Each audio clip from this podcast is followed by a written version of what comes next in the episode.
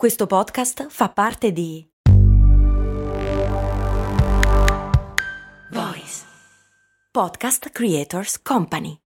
Hai già deciso a chi dare il tuo 5 per 1000? Ah sì sì, lo do a mio cugino che mi ha detto che mi dà il suo. Ma non funziona così, bestia. Il 5 per 1000 lo puoi dare solo ad alcuni enti, ad esempio a chi fa ricerca, come AIRC. Quella che fa ricerca sul cancro? Ecco, vedi che sei informato, sì, quella. Te l'ho detto che lo davo a mio cugino, infatti fa ricercatore in un progetto finanziato da AIRC. Ah, ops, scusa, avevi ragione allora. Te sempre a pensar male, eh? Però scusami, ma come fa lui a darti il suo 5 per 1000 allora? Ah, maledizione. Mi sa che mi ha fregato. Ciao, sono Budello, detto Michele Bertolini e di lavoro faccio il 3D artist, in particolare sono capo del dipartimento artistico di un'azienda di videogiochi. Quante persone stanno dietro un videogioco, nel senso che costruiscono un videogioco effettivamente da zero, dall'idea? Come si strutturano le regole perché un videogioco sia divertente e non duri ad esempio troppo poco o al contrario sia impossibile? E soprattutto, come si fa a fare quel lavoro lì del controllo qualità che poi fondamentalmente significa giocare tantissimo ai videogiochi? Umani molto, umani molto, umani molto umani. Ciao, sono Giampiero Kesten e questa è Umani Molto Umani, lo spin-off settimanale di Cose Molto Umane dove a rispondere alle vostre curiosità sono gli esperti del settore. Ma per- perché Budello? Eh, sono le origini toscane. Ti assicuro che c'è gente nell'industria sia in Italia che all'estero che non sa come mi chiamo davvero. Io sono Budello. e Bu- basta. Budel. The Bu- Budel. O come diceva il mio amico giapponese, Buderu. Buderu, è vero, si dice così, meraviglia. Tu mi hai contattato e mi hai detto che fai i videogiochi, che effettivamente è una di quelle aree in cui immagino ci saranno un bordello di domande. Da quanti anni fai questo mestiere tu? Allora, è dal 2008. Allora, lavori, fai questo mestiere, cioè tu fai i videogiochi, adesso poi vediamo nel, nel dettaglio che cosa Nello fai spe- nel fare i videogiochi perché Sì. immagino che sia un lavoro di squadra enorme. Però dal Sì. 2008 e dal 2008 a oggi ti avranno fatto più o meno un milione di domande, eh, molte delle quali sono uguali però. Assolutamente sì. Qual la è domanda la numero- prima? Vai, la- la- quella più diffusa. allora, quella, quella più diffusa non è tanto una domanda quanto una semi-affermazione che poi richiede una spiegazione a posteriori, ovviamente. Che ah, fai videogiochi, quindi giochi tutto il giorno. Eh, Magalli. No, no. No, no, certo. È come dire, ah, fai il gelataio, quindi mangi gelato tutto il giorno. No, no, non No, è che si fa da solo il videogioco. Cioè. Stavo per dire, ah, fai podcast, quindi ascolti podcast tutto il giorno. Però in quel caso è vero, perché ascolto No, ma- podcast tutto il giorno per lavoro. Per cui... Allora, ho il grande vantaggio di poter durante la giornata mettermi lì e giocare a un gioco per dire devo guardare il tale effetto, devo guardare Certo. eh, come hanno affrontato un determinato aspetto grafico per renderlo chiaro e via discorrendo. E nessuno ti può rompere i coglioni, perché stai lavorando. No, assolutamente no, anzi, spesso e volentieri si uniscono, facciamo una partita multiplayer, facciamo... fammi vedere un po'. Certo. C'è anche il Tekken in pausa pranzo dove non c'è nessuna velleità di osservare alcunché di professionale, ma semplicemente Per- c'è il torneo. Perché il colleghi. Tekken ha 500 anni più o meno, come... Negli Siamo anni dei videogiochi ha 500 anni, certo. Siamo all'ottavo, sì. Minchia, minchia. E tu cosa fai nello specifico? Allora, io sono in questo momento Head of Art in 3-4 Big Things, che è uno studio di Torino. Ah, ok. Sì, sì, sì. In realtà la scena italiana negli ultimi anni si è molto sviluppata. Poi, vabbè, anche noi usiamo questo gergo tipo musicale, cioè abbiamo gli studi indie, cioè abbiamo la scena italiana. voglio- Insomma, voglio farci un po' integrare da quelli più fighi. Beh, guarda, perché- anche, anche il podcasting ci prova. Io sono ufficialmente indie, che mi piace molto perché mi, mi sento molto Oasis quando me lo dicono. Indie è troppo bello essere indie. Sì, Infatti, non siamo più così indie, ma io faccio finta comunque di sì. Head of Arts vuol dire che sei fine il direttore artistico di un videogioco. No, No. no, sono il capo del dipartimento artistico, anche perché nei videogiochi ormai la specializzazione è piuttosto elaborata anche in aziende relativamente piccole come la nostra, che constano al momento di 80 unità in Ok. totale. Ok. quindi piccola ma non piccolissima. Ehm, quindi c'è un direttore artistico e a volte ci sono direttori artistici per progetto. Ok. E il tutto viene coordinato. quello che fa il direttore artistico è coordinare la visione insieme al game director, insieme al eh, technical art director, che può essere. Queste sono figure molto specifiche. È una figura che è a metà tra l'artista e il programmatore. Eh, infatti immaginavo, cioè quello che traduce, tra virgolette, la parte estetica in programmese. Ha un background sia artistico, quindi sa come mettere insieme due colori, tipo giallo-arancio, dà. ok, verde e viola vacci piano, ma va bene, Ok, ok. nero con marrone, no, no, no. Fa schifo. Cose di questo genere e sa anche se vede del codice non gli esplode il cervello e non gli sanguina il naso Cosa che Eh, accade all'artista puro, in genere. Se ci c'è gente, è bello perché c'è gente che magari fa delle belle illustrazioni, magari in 3D, e però sa anche programmare. Ci sono molte di queste contaminazioni all'interno della- dell'industria del videogioco, anche del cinema, eh, in realtà ci sono, ci sono delle, delle belle teste multi-area, diciamo. Ok. E il, il capo dei programmatori è il technical director di solito per il progetto e poi per settore hai i vari head che sono una figura che sta sopra i progetti e sopra le varie figure di leadership. Minchia, sei un pezzo Eh, grosso. S- Sì, sì, però facciamo, come dico sempre, facciamo pupazzi, non è che facciamo neurochirurgia infantile. Però fate Eh, pupazzi difficili da fare e molto divertenti, per cui... Sì, sono pupazzi difficili da fare. Quello sono difficili da fare. Ogni cosa è una nuova avventura, è molto stimolante su quel, su quel fatto. Cioè, non, non si, ci sono poche cose che sono rimaste uguali rispetto a quando ho cominciato, a livello di strumenti che si utilizzano, anche a livello di processo. Cioè, alcune cose no, sono- ormai sono assodate, ci sono dei processi consolidati nell'industria del videogioco, però se esce il software nuovo ed è migliore, eh, si usa quello. E bisogna Certo. imparare ad usarlo, però. Sì, poi ovviamente più hai esperienza, più è facile fare il salto da un software all'altro. E io sono molto per, per- per l'innovazione, perché è un, è un- per quanto sia entertainment, è comunque un lavoro di alto artigianato in cui bisogna sempre essere sul pezzo, cioè bisogna sempre stare al passo con la tecnologia nuova. Non necessariamente devi adottarla per forza, però sapere che esista, tenerla d'occhio, essere pronti a adottarla quando è il momento giusto è anche quello parte del lavoro. Senti, tu ti svegli alla mattina, arri- lavo- lavori da casa o vai in ufficio, vai in sede? Allora, abbiamo... A me piace andare in ufficio. Ok. A me piace andare in ufficio, mi piace camminare, mi piace anche che, mh, che ci sia comunque un momento di, di socialità all'interno del, del lavoro di team. Il momento alla macchinetta del caffè? O in questo caso davanti alla console, perché giustamente... davanti alla console, davanti alla macchinetta del caffè, a guardarsi il trailer dell'ultimo gioco, cioè ci sono un sacco di, di occasioni anche, cioè l'ambiente è molto buffo, è molto informale comunque nel, nel mondo dei videogiochi, Certo. non è che non si lavori duro, però cioè, Però ci si può lavorare dure ves- vestiti comodi, ecco. Vestiti comodi e ogni tanto ci si spara con le Nerf gun, succedono cose, la partita di freccette, durante, cioè, è un posto, info- è decisamente informale. Molto bene. E cosa fai nel, nel pratico? Cioè, spiegato a, a noi che non sappiamo una mazza. Allora, eh, io ho una posizione di management e controllo tecnico, quindi cercare soluzioni, fare magari il modello 3D in particolare che risolve una serie di problemi e poi controllare che la produzione vada avanti dando istruzioni dettagliate a tutti gli altri. Ok. Questa è una cosa che fanno anche i lead.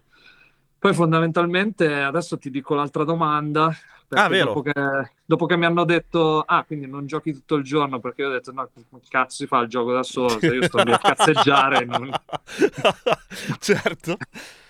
no- non siamo, i- non lo so, mi viene in mente quello che lavora nel, nel negozio di, di erba americano che gioca tutto il giorno a Red Dead Redemption. Cioè, No, no, no. No, no, purtroppo No, no. No, bisogna lavorare per fare il gioco. Eh, fondamentalmente, eh, un videogioco nasce dall'incontro di tante professionalità diverse, sia tecniche sia artistiche, in svariati campi. Ok. Infatti, i principali ruoli all'interno del- di una software house sono designer, game designer, che è colui che decide le regole del gioco fondamentalmente, il suo ritmo, eh, come funzionano i numeri all'interno del gioco, quindi il pugno del King in Tekken, quanto danno fa, Certo. quanto va veloce, quanti frame occupa l'animazione, perché personaggio grosso di solito fa più danno, però è più lento. Ed è fondamentale perché se è squilibrato ti rompi le scatole oppure, cioè, non so, se c'è un personaggio che ovviamente vince sugli altri è noiosissimo, eccetera. Sì. Ed è, questa è la questione del meta che si sviluppa nei videogiochi, soprattutto multiplayer, che viene corretto a suon di patch successive dai designer, dai programmatori che cercano di riequilibrare il gioco in maniera che tutti i personaggi che ci sono a disposizione siano più o meno equilibrati. Certo. Perché più, più aumenti la complessità, più i giocatori andranno sicuramente a spaccare tutto, perché vanno a cercare sempre il modo ottimale per vincere. Quindi se un personaggio ha quella mossa che è decisamente vincente, tutti utilizzeranno quel personaggio. Certo. E questa è proprio la definizione di meta che c'è in praticamente tutti i giochi multiplayer. Ci sono stagioni in cui il tal personaggio è più forte, viene corretto, allora si cambia meta, eccetera, eccetera, eccetera. È difficile anche prevedere per i game designer tutte le iterazioni che arriveranno da lì in poi, perché i giocatori sono imprevedibili. Chiaro. Un giocatore cerca sempre di spaccarti il gioco. È, Beh, è la definizione è stessa, no? Cioè, divertentissimo da un certo. lato e li ammazzerete tutti dall'altro. Dall'altro. Sì, E, e questo è il E- game designer, dicevi tu. esattamente. Poi? Il game designer è coadiuvato, come tutti, dai programmatori. Certo. Il programmatore è un po' il motore del- dell'azienda. È di- difficile fare un gioco senza programmatore. Ci sono studi indie che sono persona singola che più o meno indossa svariati cappelli, deve sapere un minimo programmare. Certo. Non è più necessario essere dei super smanettoni che scrivono codice e leggono il binario tipo, tipo Matrix, perché ci sono degli strumenti che semplificano decisamente la vita, ma più il programmatore è in grado di parlare a un linguaggio vicino a quello della macchina, tipo il C, il C++, il gioco sarà ottimizzato. Ok. E quando vuoi spingere soprattutto sugli aspetti grafici più raffinati, realismo oppure animazioni reattive, cose di questo genere, avere un buon programmatore è fondamentale. Cioè devi entrare, Per- mettere le mani nel codice, non puoi usare solamente interfacce più comode, tra, virgola- tra virgolette. Sì, ad esempio il- c'è uno scripting visuale in Real Engine, poi degli engine magari parliamo. Ok, sembra complicato. E- eh? Sembra complicato, poi ne parliamo. Sì, poi ne parliamo. Ok. E questo è il programmatore che programma, gestisce, fornisce strumenti al resto del team, eh, programma quello che succederà nel gioco, ad esempio la fisica con cui rispondono gli oggetti, eh, una fisica di un veicolo, la progressione del gioco, eh, come funziona il tuo inventario del tuo personaggio, programma. Programma gli impatti in un picchiaduro. Lui si occupa Di quella di roba far lì. capire alla, alla macchina che cosa vogliamo Ok. Ok. e, da- e dargli strumenti per poi raffinare e comunque andare a fare un lavoro di fino su tutte queste varie caratteristiche per rendere il gioco più divertente. La macchina più veloce, il fucile che fa più danno, Quelle cose eccetera, eccetera. Ok.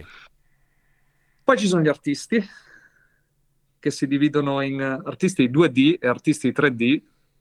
Quelli 2D sono comodissimi perché non hanno una dimensione, quindi ce ne stanno tanti in ufficio. Sono bidimensionali, quindi... no, non è vero. Sono- Oddio, no! Ho capito. Certo, e gli artisti 2D sono comodi perché occupano poco spazio, li metti di profilo.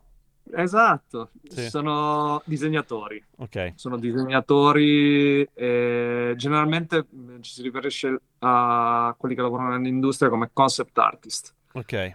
Che sono, immagino, vengono dal mondo dell'illustrazione, cioè sono quelli che... E, ormai è quasi è un mestiere quasi a sé.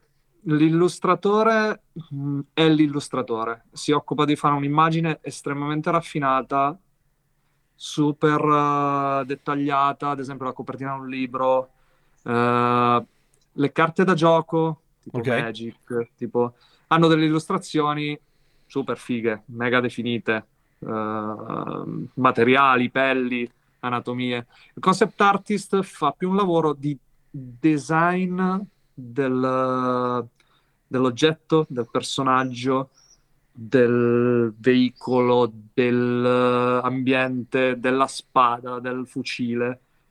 Cioè fa un lavoro che è a metà tra l'artista visuale puro e il progettista fantasy. Perché Ok. ovviamente Eh puoi beh, disegnare il fucile magnetico in due pezzi che viene, che funziona con l'energia magica del pianeta X. certo. Però fai il ragionamento in maniera che possa essere impugnato da un personaggio che ha un tot di mani, un tot di dita e che sia coeso con questo mondo dove c'è l'energia del pianeta X. Quindi tutti i tuoi design poi seguiranno questa specie di, di- di linea comune che tiene insieme l'identità visuale di un gioco, di un progetto. Quindi non fanno delle illustrazioni super raffinate, ma fanno molto volume di disegno con d- anche delle tavole tecniche che spiegano A tutti quanti gli altri come si... Ok, sì, e poi le passano agli artisti 3D. certo. Che li rendono 3D. 3D per l'appunto, noi scolpiamo o modelliamo con degli strumenti che sono strumenti di scultura digitale o di modellazione simile a quella che si può fare anche per, per le automobili, per progettisti CAD e via discorrendo. E con una valanga di triangoli facciamo i volumi dei vero. personaggi, Certo. delle macchine, dei fucili, di tutto quanto. Ok. E la questione triangoli, se, se qualcuno è un po' stagionato come noi, si può ben ricordare la prima Lara Croft. Che era tutta triangoli. S- E- e- aveva anche- E soprattutto piramidi, eh, nel caso di Lara Croft. le, le tette a triangolo. Sì, E se guardi Tomb Raider, che è uscito pochi anni fa, le nuove edizioni, è praticamente indistinguibile da un essere umano perché sono sempre triangoli. ma sono molti di più, quindi molto più piccoli. tantissimi, quindi molto più piccoli, quindi definiscono un'area molto più soft, Certo. diciamo. E, mm, sulle produzioni grosse ormai il fotorealismo è piuttosto vicino, escono delle bombe. Ci siamo quasi.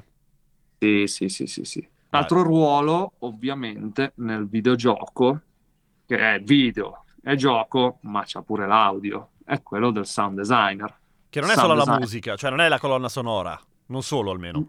Non solo, eh, sono i suoni, è come un A artist per il cinema. A artist è- sono dei matti che hanno dei capannoni pieni di oggetti da sbattere in giro. Cose lì. Ok. Il sound, sound designer magari ri- mh, registra l'ansimare del, del Carlino e ci fa il ruggito di una creatura nel gioco. Esatto. E vanno ovviamente eh, a braccetto con i compositori. E i compositori per il videogioco, ovvio, compongono la loro musica, ma eh, devono sapere anche come si compone una colonna sonora dinamica, perché è sempre il giocatore che sceglie cosa fare. Ah già! Non è che può andare dritta per i cavoli suoi. Assolutamente no, Che non è come nel sbatti. cinema. Eh, no, sbatti. devi fare vari layer e sovrapporli, mixarli, farli partire, effettarli in maniera diversa a seconda del, del momento del gioco di quello che sta facendo il giocatore. Quindi sbatti pure quello. e, E poi Mm. chi manca? Abbiamo gli artisti, i programmatori, i game designer e controllo qualità, QA. Ah, che sono quelli che qualità. giocano tutto il giorno, Loro giocano davvero tutto il giorno. facendosi due palle così a strisciare contro tutti i muri del livello per vedere se l'omino esce dal muro perché ti sei dimenticato. Se glitcha oppure no. Esattamente. Quindi, prima di Per- chiederti quello che vogliono sapere tutti i più giovani che ci stanno ascoltando, cioè come si fa a fare il QA in una società di software, eh, quando escono i videogiochi pieni di bug è perché si è fatto molto veloce quel processo lì perché non c'era tempo. Non farò nomi, Sì, sai. e- s- s- è, è stato un disastro. Ok. È stato un disastro, ma mm, allora l'industria del videogioco è piccola a livello mondo. Ok. Se è un po' che lo fai, come me, più o meno conosci uno in tutti gli studi, Ah, certo. anche perché di, di italiani in giro ce n'è parecchi. Certo. E se non lo conosci direttamente tu, in due passaggi ci arrivi. Si si può dire che cosa è andato storto in quel caso? Si può dire di che caso stiamo parlando bene? Sì, si può dire. Ma sono uscite, in realtà c'è coperto anche abbastanza bene a livello giornalistico. Ok. Eh, mediamente, quando succede un disastro come quello, ma, ma senza parlare nel, Nello particolare di specifico, sì. Cyberpunk, è un problema di produzione. È un- di solito è un problema a cascata che parte dall'alto di promettere al cliente Una certa data e un certo prodotto. una certa data, un certo prodotto, senza tenere conto di quello che può andare storto durante la produzione e pos- può andare storto qualsiasi cosa, soprattutto se fai un open world è l'incubo dello sviluppatore comunque, perché ti stai aprendo per l'appunto ah, il fianco a innumerevoli possibilità che verranno tutte esplorate dai giocatori, che troveranno tutto, Ok. tutto, e troveranno delle cose che non potevi neanche immaginare. C'è una scena, la scena dello speedrunning, Mm. gente fuori come balconi che finiscono i giochi in- con tempistiche ridicole, tipo Super Mario 64, non lo so, in mm, 25 minuti. Minchia. Sfruttano dei bug, dei glitch, delle cose allucinanti, anche andando a analizzare il codice, analizzare le collisioni in- all'interno del gioco in modo da contare i frame. Quindi i giocatori trovano tutto se il gioco è abbastanza grosso. E quando vedi che un prodotto viene rimandato, viene rimandato ancora, viene rimandato un'altra volta, Sta succedendo cose brutte. sì, Ok. sì, sì, hai promesso troppo e comunque l'industria viaggia anche un po' sul- sulla cultura dell'hype, sulla cultura della guarda cosa ti stiamo facendo vedere. Certo. È successo con No Man's Sky ed è stato un caso, però eh, la cosa bella è che entrambi i giochi nel tempo Mhm. si sono comunque rifatti apprezzare perché sono stati pian piano portati in bolla, Certo. cioè aggiustati. Questa è, è una banalità, però, visto che siamo stagionati tutte e due, è, è una figata relativamente recente, nel senso che ai tempi nostri tu prendevi neanche il DVD, il CD-ROM, se non erano i floppy. Es- i dischetti. Io avevo l'Amiga, per cui avevo i dischetti e Avevo niente. anch'io l'amiga, Sì, 500 plus Mhm. però, perché ero fico. E... poi anche il 1200. Ah, no, no, mi, mi hai battuto.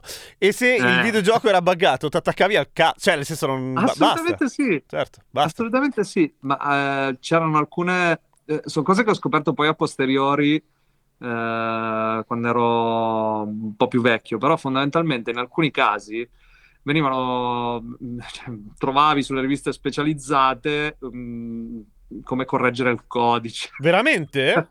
Che figata. Sì, sì, sì, sì. Però erano, sì, te- ti attaccavi, letteralmente fischiavi fortissimo in curva perché non c'erano le patch, non c'era internet. E lo so che da una parte è noioso perché i giochi s'approfi- s'approfittano di questa cosa. Anche le patch day one, che sono queste famigerate patch che tu hai il gioco comprato su Blu-ray o scaricato in anticipo, fai per giocare. Ah no, aspetta, ci sono da scaricare questi un milione di giga. Ti dirò. Perché col fatto che puoi scaricarlo, effettivamente il, il videogioco può uscire un po' prima. Cioè, un- immagino che anche dal punto di vista del produttore sia un, un sollievo il fatto di poter correggere il, il tiro poi, no? Da una parte è un sollievo, dall'altra rischi di correre fino all'ultimo giorno perché anticipi la data d'uscita. C'è un processo nel, mm, nel lanciare giochi su console, soprattutto. C'è un processo che si chiama certificazione, per cui Sony, Microsoft eh, e Nintendo, che sono i tre che hanno le console, ti chiedono determinati standard qualitativi Certo. non, non deve crashare, eh, deve funzionare sempre anche se stacchi tutti i pad, cioè ci sono tutta una serie di controlli standard che loro fanno sul tuo gioco, che tu invii loro, per cui se non passa una serie di questi controlli standard e non fai un determinato numero di punti, loro non te lo pubblicano. Se non sei abbastanza grosso. Ah, ok, cioè, vabbè, ma questo adesso senza entrare, eh, però immagino che in...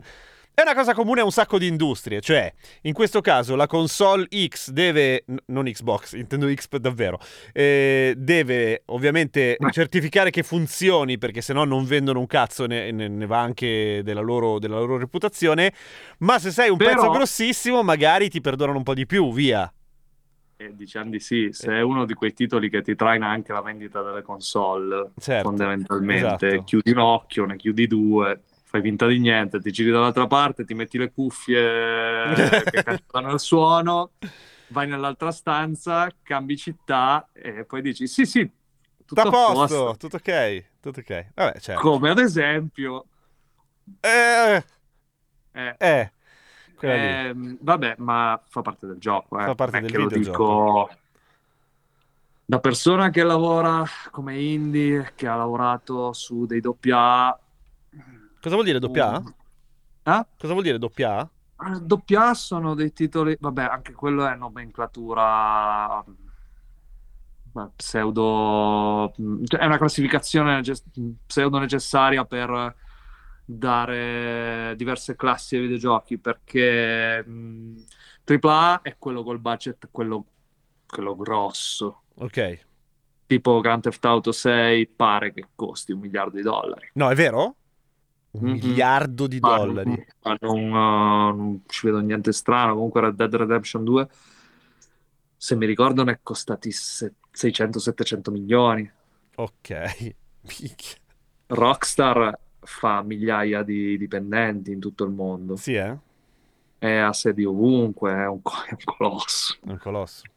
E comunque ne muovono di soldi. GTA 5 è ancora sempre nella top 10 dei titoli più venduti da quando è uscito, Certo. tutte le settimane. Tutte le settimane. Praticamente sì. Minchia. Sì. Eh, ma puoi far tutto. E GTA 6 costerà, è probabile, è plausibile che costi un miliardo di dollari. Senti, già che parliamo di soldi, si guadagna bene a fare il tuo mestiere? Uh, sì e no. Cioè? Cioè, io guadagno, secondo me, il giusto. Non, non ho niente di cui lamentarmi, sto bene così. Eh, per i programmatori, mediamente, lavorare per eh, una big tech eh, pigli più soldi Ok. che non per il videogioco. I programmatori sono pagati bene comunque.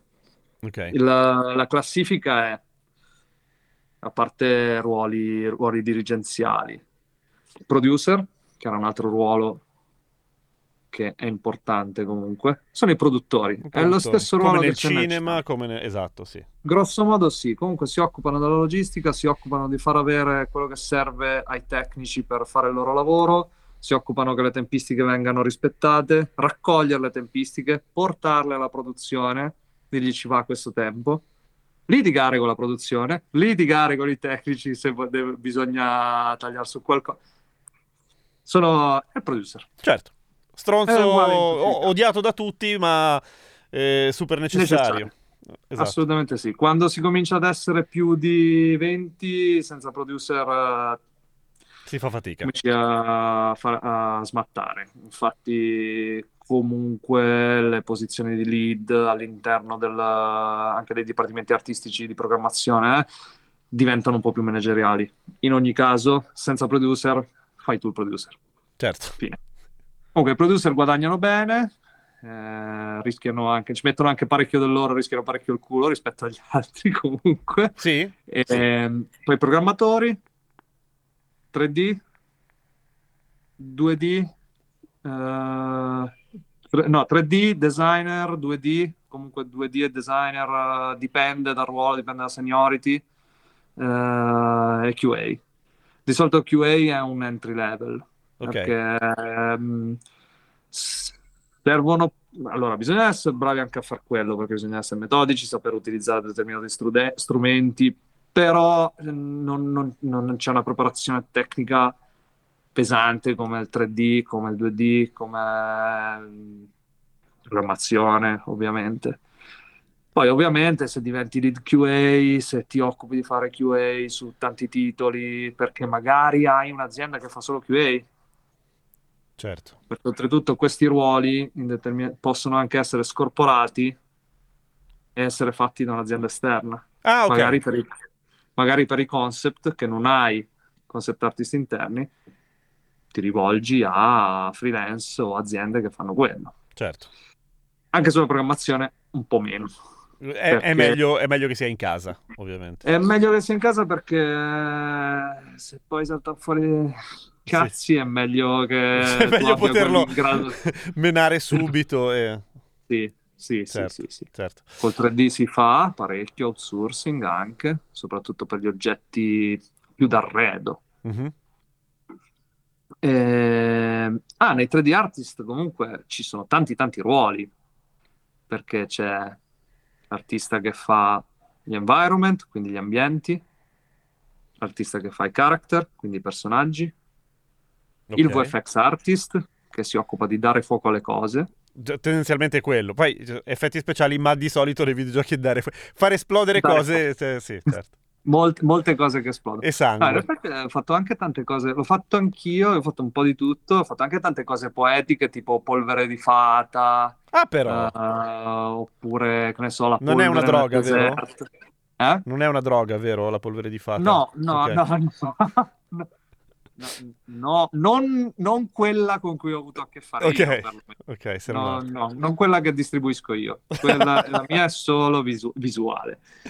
E VFX, animatori Mm. che si occupano di far muovere i nostri amati pupazzi, perché il pupazzo 3D è una statua quando nasce, quando viene modellato, non Certo. si muove, è lì, è statuario nella sua immobilità di triangoli. Interviene il rigger, Rigger. rigger, come quello, mi sembra che ci sia una figura che fa la stessa cosa, innanzitutto nei cantieri, Davvero? Sì, mi sembra proprio di sì. Ma poi anche nel- nei concerti, non è quello che si occupa delle impalcature. Della... Ah, potrebbe essere Rigger, sì. Sì, sì, sì, sì. Eh, il rigger fa le impalcature che stanno dentro i personaggi per farli muovere. Che figata, esattamente come le vere statue, non quelle di marmo, dico, però tipo la Statua di Libertà che ha un'impalcatura interna super complessa. Fai conto che questa impalcatura interna che si chiama scheletro, per niente, Giustamente. eh, è anche in grado di muoversi e muovendosi si porta in giro i Tutta la- singoli la- vertici La, che formano i triangoli. la scocca. È, è letteralmente, pa- non so se hai mai, se, se mai visto, oh, penso- io do per scontato che chi ascolta cose molto umane o umani molto umani sia un king della curiosità, Beh, di solito è Quindi- così, sì. quindi mi aspetto che abbiano visto dei making of di un film in stop motion. Ah, ecco, sì, cioè la stop motion, per, per quelli che invece non lo sanno, sono di solito que- quelli che di solito vengono identificati come pupazzetti di Pongo che si muovono. Un pupazzetto di Pongo, quei pupazzetti di Pongo hanno dentro uno scheletro di metallo che viene mosso, mosso, fotografato, mosso, fotografato, mosso, fotografato. Il Pongo, lattice o il materiale con cui è fatto, ovviamente si muove in maniera coesa con lo scheletro metallico che è all'interno. Nel 3D è esattamente la stessa cosa. Ok. Viene montato uno scheletro virtuale che deforma i vertici, perché se una cosa è fatta dai triangoli, un triangolo è identificato da tre vertici nello spazio, Certo. e quindi questa pelle tridimensionale viene portata a spasso da questo scheletro che- di cui si occupa il rigger e che viene mosso dall'animatore che gli dà carattere, velocità, animazione. L'animazione è, addi- è, mh, addirittura un'altra disciplina ancora. Difficilmente l'ani- l'animatore nasce e cresce come tale. È difficile che abbia ruolo da modellatore piuttosto che da environment artist. L'animatore anima, e di solito anima sia in 2D sia in 3D, versioni cose ibride. Insomma, ehm, è uno che studia molto per riprodurre il movimento di umani, animali, draghi, mitragliatori organici, cose. Tra l'altro ha un titolo che fa fighissimo. Cosa fai? L'animatore. Cioè, se lo L'anima- estrai dalla questione grafica, se- oh, minchia, cioè tu animi, zio. Cioè, Tu tanta animi, roba. Tu dai l'anima. tu dai sì. l'anima. lettera- E poi lì, e lì c'è sempre la domanda, perché durante un corto avevo fatto l'animatore, fai, ah no, sto facendo l'animatore, ma che villaggio?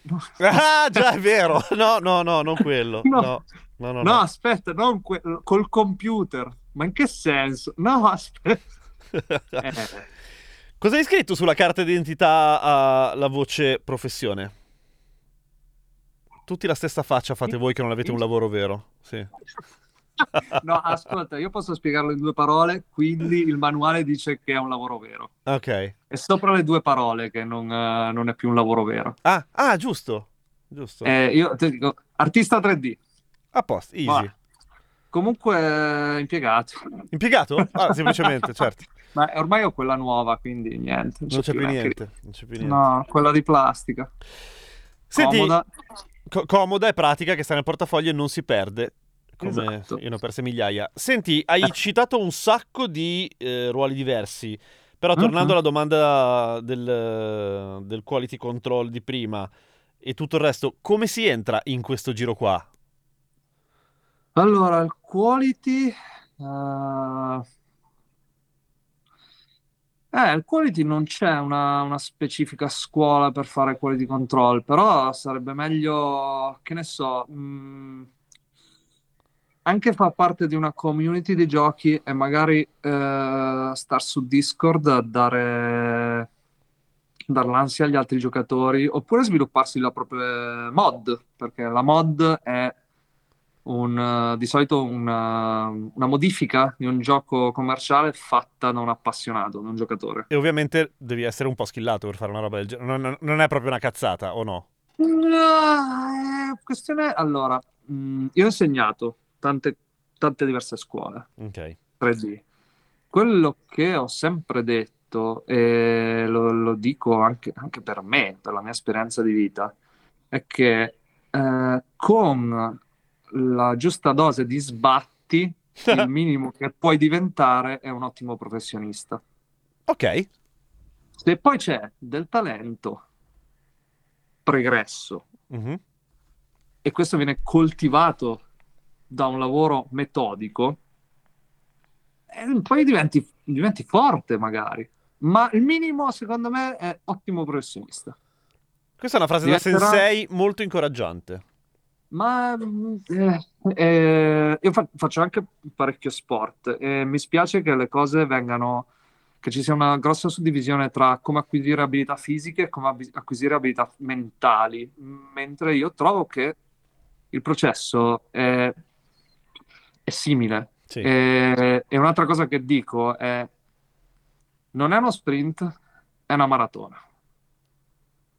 Lavora tre ore al giorno concentrato per un anno, piuttosto che fingere di lavorare 12 ore al giorno per, eh, per tre mesi e vedrai che avrai dei risultati stabili e, e tutto quello che acquisisci con questa metodicità è costruito su solide basi e poi puoi metterci sempre più roba sopra. Certo. Eh, non... Lo fate le nottate, E chi no? perché capita. Sì. però magari hai un boost. A, non puoi sostenere una vita a non dormire, No, ti bruci. non, non ti bruci.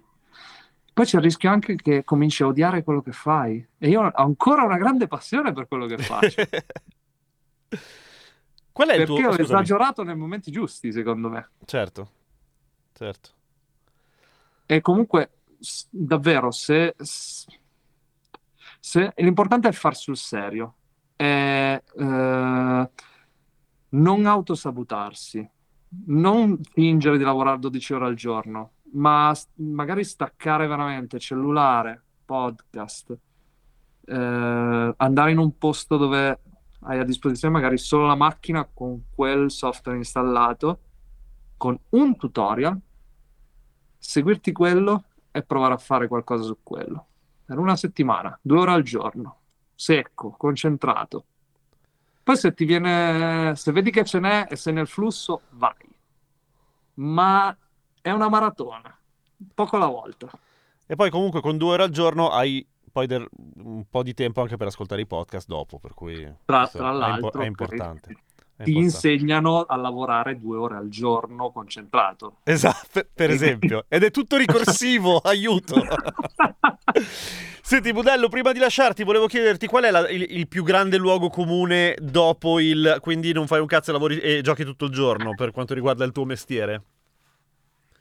Non lo so, forse che stiamo chiusi in un antro e abbiamo pochi rapporti sociali e siamo un po' stramboidi.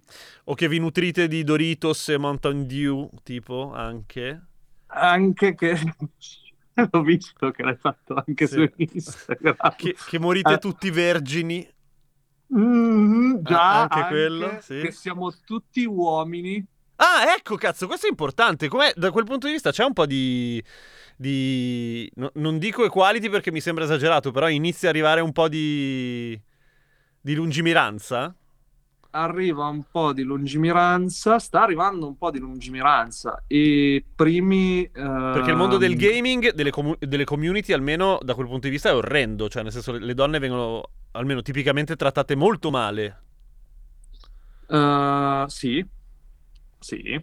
Eh, sono successe delle cose veramente sgradevoli anche nell'industria. Ci sono un, un tot di ehm, comunque eh, pezzi giornalistici su cose Brutte, veramente brutte, brutte. brutte.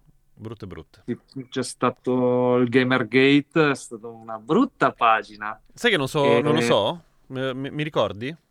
Ah, fondamentalmente è stato pubblicato, te la faccio Molto breve, breve, sì, sì, sì. Una sviluppatrice indipendente ha pubblicato un gioco, le è stato recensito bene da quello che poi è risultato essere un ex fidanzato e da lì è scoppiato un casino con tentativi di doxing, ovvero di scoprire Ah. l'identità dove abitasse lei, eh, minacce di morte perché la corruzione all'interno, cose strane, lui che ha fatto Cioè, ha il- distribuito delle foto. Cioè, il punto era, ti ha recensito bene perché hai una vagina, era, immagino. Ok. Sì, e c'è stata tutta una serie nell'ambiente dei videogiochi che comunque eh, se vuoi giochi a casa da solo senza parlare mai con nessuno c'è un problema di isolamento sociale. Sì. Il rischio in cell è fortissimo. Il rischio in cell è forte e mh, c'è la correlazione tra incel, alt-right, giocatori. Eh, poi che mi facciano i pezzi su... E vedi, hanno sparato a scuola perché giocavano a Call of Duty. Mm, Eh, non è- forse non è tanto quello. quale sedicenne non gioca a Fortnite? Cioè, per esempio, esatto. Per esempio. Chi è- che- quale sedicenne non gioca ai videogiochi? Esatto. Sì, sì, sì. Però Cioè, non, non- non è quello non è il- sta- la questione. non è stati- statisticamente rilevante perché poi mediamente, a quanto ne so io, c'è più violenza dove magari non giocano con le console, ma giocano con le pistole per strada, che non esattamente- Quelle vere, esatto. Quelle vere, sì, eh, hanno 16 anni anche loro, e magari avessero l'Xbox, Certo. tipo. Però c'è stato quello, c'è stata una gradevolissima serie di scandali in Activision Blizzard, ben coperti dalla stampa, per fortuna, Ok. dove è saltata fuori anche una Bill Cosby Room elegantissima. No. Oh sì, Che, oh ti- sì. che titolo di buon gusto. Assolutamente sì. Ehm, a, a me piace tanto il black humor, quindi è un continuo autoprendersi per il culo e prendere per il culo questi mostri, Sì. perché tali sono. Eh, da una parte penso anche che l'industria del videogioco, essendo formata da gente giovane e quindi mediamente c'è un po' più di progressismo rispetto ad altri ambiti del lavoro, queste cose saltino fuori di più. Ah sì, sì, forse è quello. C'è anche questo aspetto, cioè in, in altri ambienti lavorativi non emergono quando accadono, per cui se ne ha una visione Mm. parziale, mentre... Perché secondo me di Bill Cosby Room o similari Ahimè sì. ce n'è in ambienti industriali, non, non- non lo so, non salta fuori, non si sa, però c'è, c'è. Cioè, Non è che non mi, sor- non mi sorprenderebbe. Nel mondo dei videogiochi sono esposte, vengono esposte spesso e volentieri queste cose, e per fortuna, ma è anche uno degli ambienti dove negli ultimi trailer, ad esempio, c'è un tipo di attenzione anche, che ne so, a mettere i pronomi della persona che sta parlando nella cosa, e che è una cosa tipicamente anglosassone, meno sentita da noi, però Ci sta tutta. su un, su un altro lato dico anche, sì, raga, però cioè, ehm, donne nell'industria ce n'è ancora poche. Eh, eh, ne facciamo grande mostra di quelle che ci sono, però, Però sono oggettivamente poche, sì. Certo. però so poche. Certo. So, so poche. E di chi è colpa? Delle donne che non si impegnano. Assolutamente. Assolutamente sì. No, A- assolutamente ovviamente no. sì, infatti Ada Lovelace non si impegnava per niente, una delle prime programmatrici della storia. E Neanche No, un po'. È una, stor- è una storia conosciuta, quella dello Switch, dall'hardware al software, che ha cominciato a far guadagnare di più e quindi è stato conquistato dagli uomini negli anni Ottanta, perché prima le programmatrici erano donne. Certo. E se non sbaglio, adesso poi magari questo meriterebbe anche un'altra puntata di, di- di divertente, ma c'entra anche con la divisione dei giochi nei negozi di giocattoli.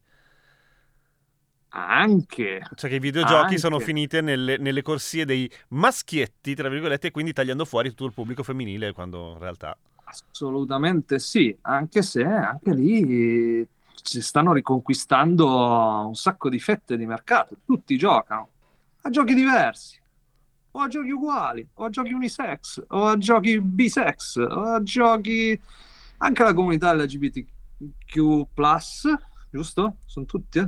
Ok? Si è, si è comunque mossa nel- nell'ambiente, giustamente, di nuovo eh, si sprecano anche le battutacce su- sul fatto che Mario sia un'icona gay fondamentalmente eh, nel, tempo. Ah, un po' anni E- 70 con i baffoni. Sì, È vero, poteva essere, poteva essere. Poteva sì, assolutamente. O- o- è, cioè, è molto bello. e secondo me parecchi degli scandali che saltano fuori saltano fuori anche perché si- c'è la spinta per farli saltare fuori. Sì, Alcuni più non salteranno mai fuori. e- In altre industrie, secondo me, si continuerà a fare zitta e mosca e avanti così finché non, non progrediranno pure loro. E poi ti dico, nei, nei- nei dipartimenti artistici cominciano a vedersi finalmente delle donne. Eh, io eh, inviterei ogni donna che ha passione per i videogiochi o che non ce l'ha a provarli perché Perché magari si appassiona. perché magari ti piacciono. Non, non- non mi farei fermare da, da una sterile definizione di genere per, eh, per queste cose. D'altra parte si chiamano E- videogiochi, mica video sbatte. Cioè, saranno Eh, divertenti, no? esattamente, cioè, se ti piace Call of Duty, ti piace Call of Duty, se ti piace Spyro the Dragon, bella lì. Ci sono un sacco di uomini a cui piace Spyro the Dragon, che è un draghetto carino viola. Ed è considerato da, da femmine. O era considerato No. da femmine? No, eh, no, ok. No, no, no, no, no. No. È solo più Mm, cute. È, so- è solo carino, ma ci sono un sacco di giochi carini. Ci sono un sacco di giochi anche ultimamente comunque che affrontano dei temi anche forti. E questo soprattutto negli indipendenti, perché ovviamente le grosse produzioni non si pigliano certi rischi. Ah, certo. Però ti potrei dire, che ne so, Papers, Please è un gioco indipendente in cui fai la, la guardia di frontiera e decidi chi far entrare nel tuo paese. Oh, minchia. I documenti. Ah, Papers, Please, apposta- proprio documenti. Sì, Ok. documenti. Fo- fornisca documenti. E, e hai poi notizie di cosa è successo in base alle tue decisioni. Tada. Interessante. Quindi hai fatto entrare quello sbagliato, vedi la notizia di cronaca dove lui ha fatto un casino. Certo. Hai rimbalzato la persona che invece era giusta? Morto. Vedi la notizia che è stata ammazzata dal regime dove è tornato. Pesante. Eh sì. Sì, sì, sì. Ed è, una produz- è ovviamente una produzione indipendente. Ovvio. Perché? Ovvio che non è una major, certo. C'è anche This War of Mine, che è stato fatto da una, da una software house Come si chiama? americani. This War of Mine. Ok. È un simulatore di civile durante una guerra.